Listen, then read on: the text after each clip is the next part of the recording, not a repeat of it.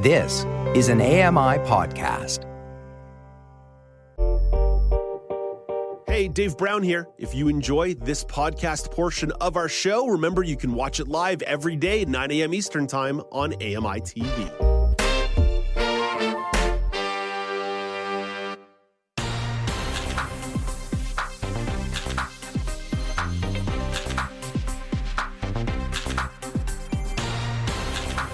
Welcome back to Now with Dave Brown on AMI TV. I'm Alex Smythe. It's Friday, so that means it's time to assemble the weekly news panel. Let's welcome in today's panelists, Elizabeth Mohler and Michelle McQuigge. Hello, Elizabeth. Thank you for staying on and pinch hitting for Joeita Gupta today. You're welcome. Happy to be here. And Michelle, hello. How are you doing today? Hello. So much fun to be here with two new people today. Yay. okay. Welcome. yeah. So let's dive right into this. So we start the panel on the international front.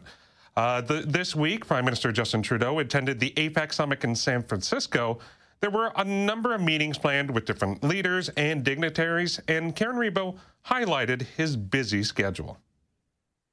Trudeau kicked off his California visit with a pre summit meeting with his friend and fellow Liberal lawmaker, Governor Gavin Newsom. He said they had lots to talk about. On climate, on growing our economy, on increasing trade, on uh, helping our citizens with affordability. Today, Trudeau will sit down for one on one meetings with a coterie of fellow Pacific Rim leaders in between high level APEC plenary sessions. U.S. President Joe Biden rattled off a list of the challenges during the reception he hosted last night.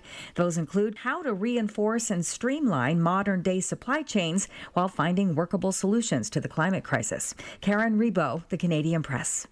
And with Trudeau attending the summit, Canada's place on the global stage has been tested over the last few years with the tensions between China and India, and even to an extension of this week with Canada's response to Israel and the Gaza conflict. But also here at home, new polling data suggests Canadians are ready for a change in leadership.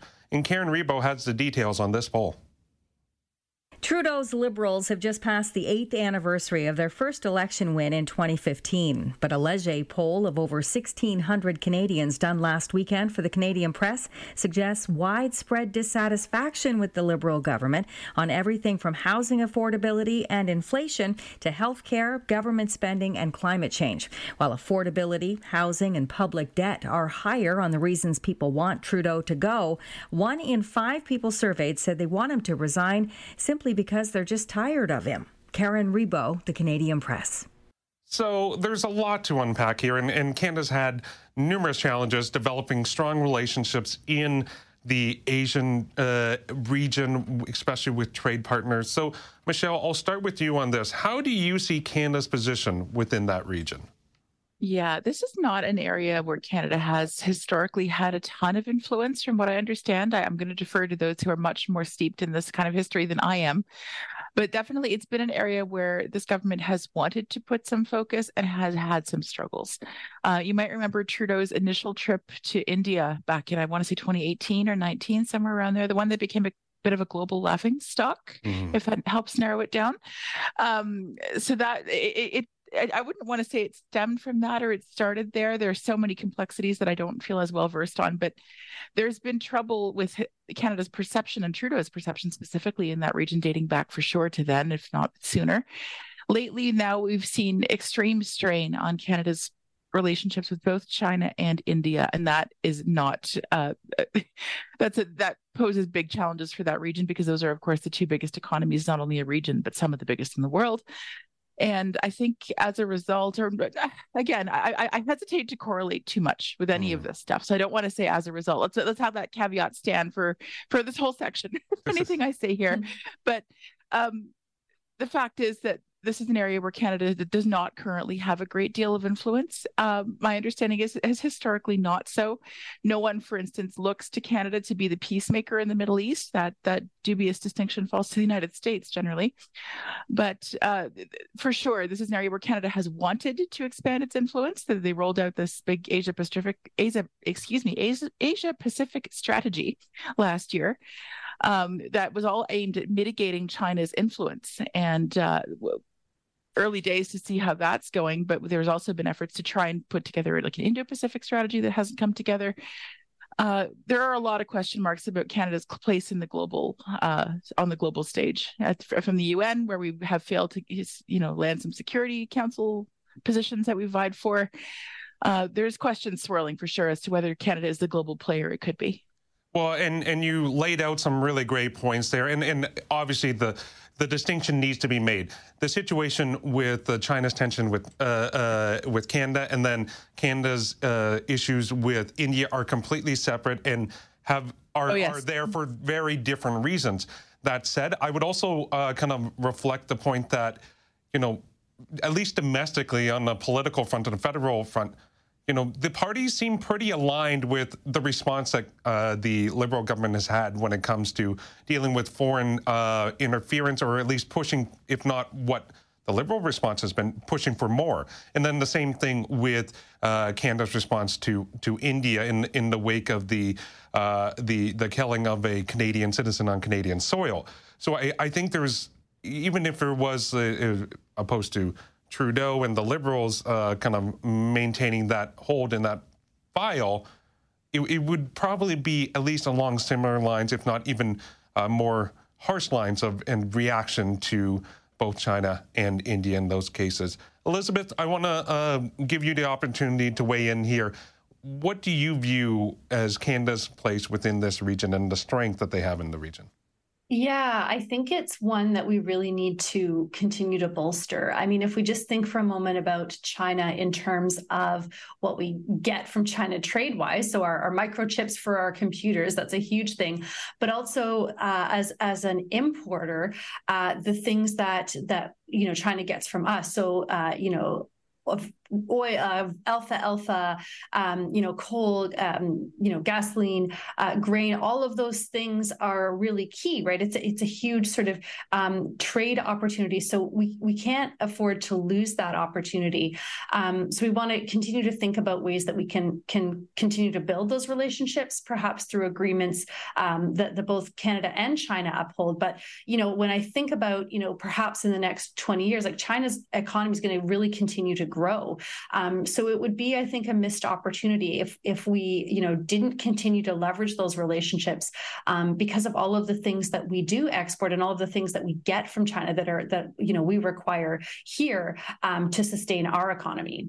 And uh, that's a very good point too. Oh, Michelle, you wanted to jump in there? Yeah, I just wanted to, say, to highlight the why why it's complex and the I, I believe Elizabeth, you're totally right that Canada wants it recognizes the opportunity that exists and wants to make the most of it, but it's very tricky because for one thing, it takes two to tango, mm-hmm. and those yeah. governments in both cases are not necessarily receptive to Canadian overtures at the moment because of pre-existing tensions that we don't have time to chronicle yeah. here. but the other factor too is is even politically, it can be very challenging. The, the Canada mm-hmm. has faced a lot of pushback from the opposition about being too cozy with China, mm-hmm. despite all the recent tensions. And the fact is that both uh, in, in, a number of these emerging economies, there are lots of concerns around human rights and other issues that mm-hmm. the Canadian regime cannot be seen to uphold or sanction. So that mm-hmm. gets really hard, and that's why yeah. I think it's it's it's such a balancing act for, for the Trudeau government, or frankly, for anyone in government to try and, and find the best middle ground for any of these relationships. Yeah, absolutely. And and, and building on that, I, I'm curious, what are your thoughts on the idea that is there a path forward for this Trudeau government to be able to improve relations in the region and really have a, a lowering of the tensions with these these emerging powers like China, India, and some of the other Asian Pacific partners, or is a change in government in in leadership needed for a, a clean slate to kind of begin to normalize uh, relations? Michelle, I'll start with you on this. Uh, it's so hard to say because with the bulk of these issues, so much of the real action happens behind closed doors. Uh, mm-hmm. The real person carrying the file in this would be Mélanie Joly. She's the foreign affairs minister. Uh, by all accounts, people seem really relatively pleased with her performance. But uh, in the case of India, we talked about this on the panel some weeks ago, in case you caught it. Uh, but there was we were all a little stymied as to how Canada sees its way out of this one, given the fact that Canada was the one that stood up and, and made the accusation of foreign interference with regard to the extrajudicial killing of a Canadian citizen.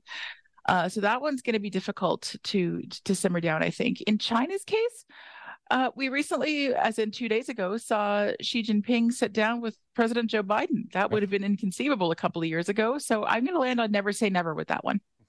Elizabeth, what about you? Do you do you see a path forward with this current uh, government and administration to really stabilize relations within the region? Yeah, I, th- I, think you know, to sort of just echo what Michelle says. I, th- I, think the Liberals certainly are are in trouble. You know, they've they've been in power for for eight years now, quite a long time, and there's been some some scars earned in that time. So I think it's yeah, it's definitely going to you know require a lot of sort of uh, diplomacy and and work from from diplomats to figure out like how are we going to move forward and and you know build some kind of um, meaningful relationship for for both parties. And you're right. I think you know we have to be careful because this the the states is is also um, in there now and and having those conversations. Uh and and let's let's expand out let's take kind of a a bit of a a view overall of the trudeau government on the international stage. As of today what is the lasting legacy of the trudeau government as we heard in the sound clip eight years now in the on the international front. Uh, Michelle, what do you think the overall legacy of this government and administration has been?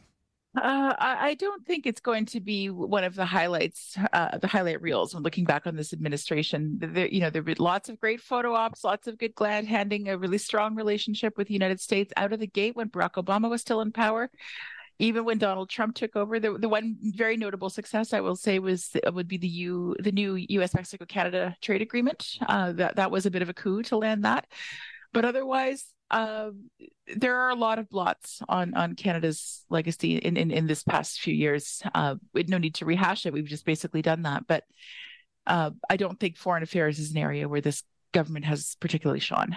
Yeah, from in, in my mind, I feel like um, since uh, Trudeau's come in as a prime minister, and, and we've laid it out already, seems to be a shrinking of Canada's influence on the international stage. We we no longer are on that Security Council. We our relationships with inter, big international uh, partners has really been frayed or shrunk or has shifted to the way that you know pre uh, pre Trudeau ascending power, we were in a pretty good position, and, and people did look to Canada in some way, shape, or form, maybe not directly to lead these discussions, but to be a part of it. Where now, sometimes, even at the APEC summit, there was questions where is Canada even going to be involved in some of these side uh, conversations that take mm-hmm. place behind the scenes, mm-hmm. behind the closed doors? Elizabeth. One thing worth noting, though, really quickly, though, yeah. I opened. I'm the one who opened up the Security Council can of worms, and it's worth noting that the first refusal to include Canada there was pre-Trudeau in 2010 under Stephen Harper. So that it, we, not fair everything enough. can be laid at Trudeau's feet. Fair enough. Fair enough. Thank you for for that very important distinction and, and point, uh, Elizabeth. Any thoughts on this? Yeah, I think I think you know we've we've got some work to. do. I think historically Canada has been seen on the international stage as sort of really championing immigration and climate change. But I think you know as we've laid out, there's there's a pretty um, steep curve, a steep path ahead, um, given some of the things that we've already we've already talked about. I think we have sort of have to redeem ourselves, is I mm-hmm. guess what I'm saying. And, and okay, so let's let's now look back within our borders domestically. Uh, as I also played at the top of this segment, there was those new polling numbers that really showed an unfavorable view on this Liberal government. I, I will add the context that it seems that pretty much any uh, leader in power right now is kind of gaining negative poll numbers or unfavorable poll numbers. But I think the fact that literally 50% of respondents say they, they want to see someone else in in power or in leadership before the next election. Do you see uh, the the Liberal government as of now uh, being able to hold on to power on, during the next election, or is now the right time to maybe explore the next leadership candidate for the following uh, election? And uh, I'll, I'll start with Michelle on this. Sure. Uh, well, I, I, I would not be putting a lot of money on the Liberals getting reelected next time around. Personally, um, it's funny you asked Alex about the, the, the, path to to better experiences globally, mm-hmm. and for me, I, I see less of a path at home uh, than than extra than in, in, international relations in terms of Trudeau's performance and popularity. I I really don't see this one turning around. First of all, it's really not that unusual to have this kind of degree of, of discontent at this stage of the game. Eight years is a long time. Yep.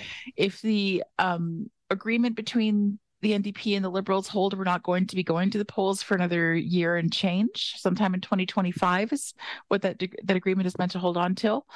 So and adding to all of this are the, the issues that specifically are being laid on the liberals mm-hmm. in affordability, housing, healthcare, so many things, some of which uh, there may be more merit to than others. But the fact is that big everyday issues that hit Canadians directly where they live are dragging this government's polling numbers down. And right or wrong, there's a perception that this government has failed on those files. Those are big, big, big failures. You have a, a surging opposition leader who's gaining a lot of traction and is being very successful at getting himself and his party well established. Um, there are a lot of wins that are not at the liberals' backs right now, and I don't see those shifting around any time to be at their backs before the next election. All very good points. And as we've highlighted on this panel before, a lot of the criticism, especially as you laid out housing, healthcare, all that, that's typically on the provincial side, but for whatever reason, the, the conversation has, has been focused on the federal side and specifically yeah. this liberal government. Elizabeth, I'm going to climate give... change is a huge one too. I should climate mention, change. and that absolutely. one is a pretty federal file. So Abs- yeah. absolutely, Elizabeth, I'm going to give you last word on this topic. Yeah, I think certainly Trudeau, you know, unfortunately has been a, a, little bit of a lightning rod. He's attracted that oppositional lightning, shall we say? And I, I think part of it for sure is that is that Canadians are, are quite um, discontented. Certainly, there's been a lot of frustration with the carbon tax. Um, will can they change? I think they'd have to radically change in order to to to garner support in the next election. And I think if they don't do so soon, then you know they they might um, lose their power, lose their. Uh, certainly, we're seeing that in the in the West. So I think you know it's going to need a radical change for them to um, to continue in 2025. Absolutely. Okay, let's leave the conversation there. Enough of this international talk. Let's look more domestically and at home. So, coming up after the break, Ontario announced a number of changes to its labor laws this week. Michelle, Elizabeth, and myself consider some of the advantages and disadvantages of such changes. This is the Now News panel on AMI TV.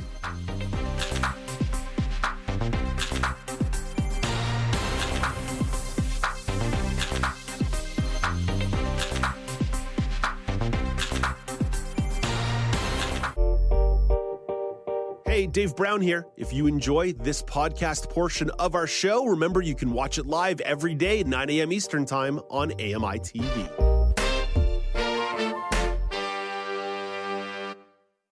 I'm Margaret Shepard of the AMI podcast Tripping On Air. Every month, my co host Alex Hajar and I spill the tea on what it's really like to live with MS. Watch Tripping On Air on YouTube or download wherever you get your pods.